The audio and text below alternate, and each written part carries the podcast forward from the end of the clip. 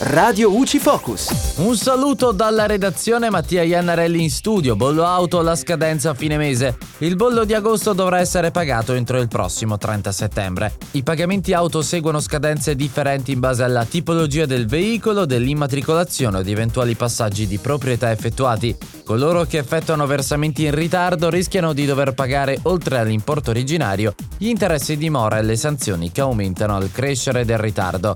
Per coloro che pagano oltre 14 giorni dalla scadenza, la sanzione è fissata allo 0,1% del bollo. Nel caso di ritardi superiori ai 90 giorni, la sanzione è pari al 3,75%.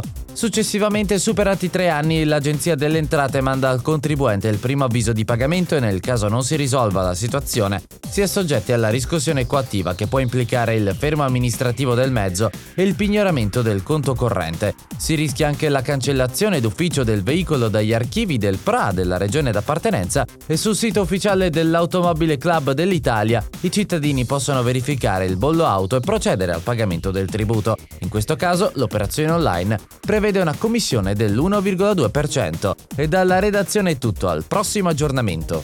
Radio UCI.